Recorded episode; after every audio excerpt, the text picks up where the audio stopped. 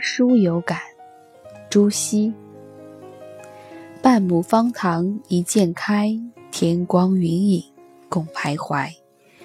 问渠哪得清如许？为有源头活水来。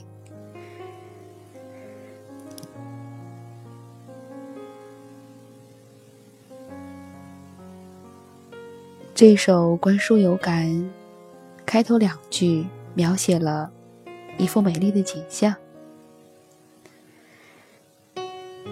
平静如镜面一样的方塘，倒映着天光云影。徘徊二字，更使这天光云影有着胜似闲庭信步的快乐和平静。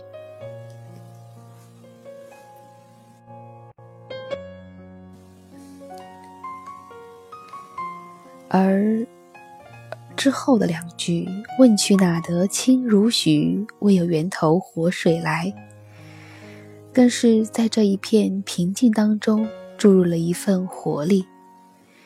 虽然现在看起来水面平静的和镜子一样，但是这一份平静，这一份清澈，正是因为。它不是真正的平静，它有着源头的活水。中国有句古话：“流水不腐，户枢不堵”，说的就是长流的水才不会发臭，经常转动的门才不容易被虫蛀。而人，不也正是这样吗？只有不断运动，才能让自己保持良好的状态。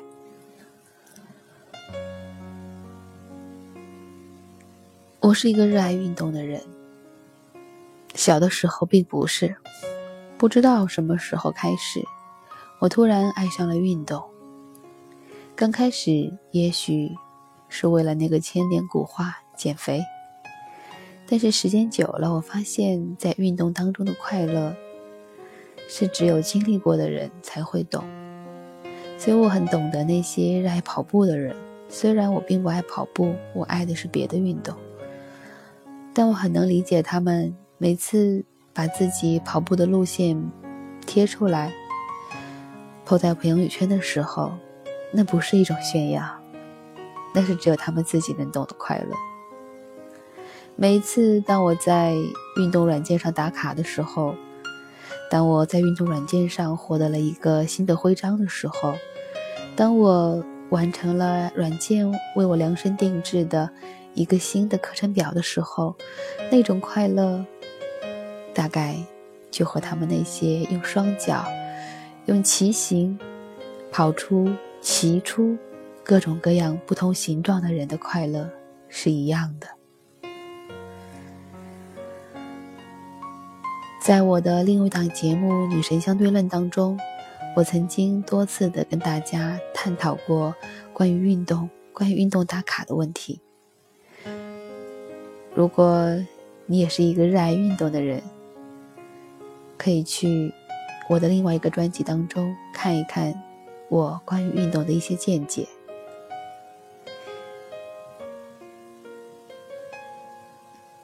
我感觉我现在真的是在用生命在践行“生命在于运动”这个词。前两天感冒、咳嗽、嗓子哑。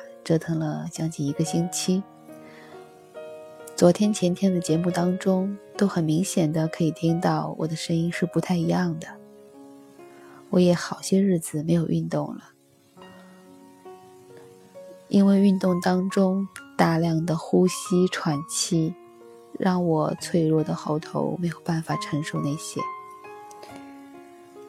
尤其是在这感冒咳嗽的过程当中，还上了两个整天的课。今天又是一个整天的课，但是从昨天早上开始，我实在是忍不住了。我想，我再不运动，我就要发霉了。我打开了运动软件，一口气完成了三个项目。结束的时候，我觉得浑身畅快，而久治不愈的感冒咳嗽竟然就如此。莫名的好了，你可以说是因为时间到了吧，一个多星期了，也该好了。但我却认为，真的是运动，是出汗疏通了我的血液，让这个进程加快了。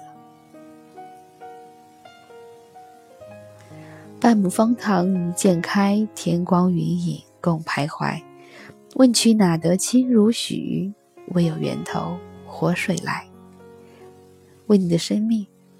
注入一些活水吧。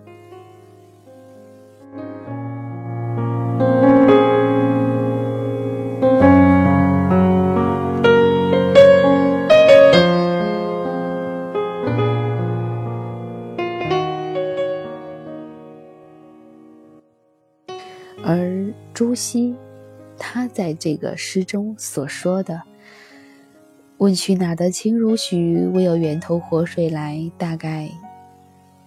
并不是想要抑制运动吧。观书有感，他是从书中得出这样的感受。大约，他所指的是人心何以清明如镜？大约是因为他能够敞开心胸，接受各种新的思想的注入，唯有如此。我们才能心明如镜。唯有你对一切各种各样不同的思想和理念，都保有一种我愿意聆听的态度，你才是真正包容的，你才是真正宽广的。这是对咨询师的基本要求。我们会在咨询室当中遇见。各种各样不同的价值观，只要那价值观不是违反普世价值的，我们就是应该允许自己静下心来聆听，更要应该允许对方将他的价值观表述清楚。你可以不接受，你可以不同意，你更可以反对，但是你必须给别人说的机会。这才是源头的活水。这是对咨询师的要求，也可以是对每一个人的要求。如果每一个人都可以在人生当中践行这一点，世间将少了很多的纷争和吵闹，多了更多的宽容和包容。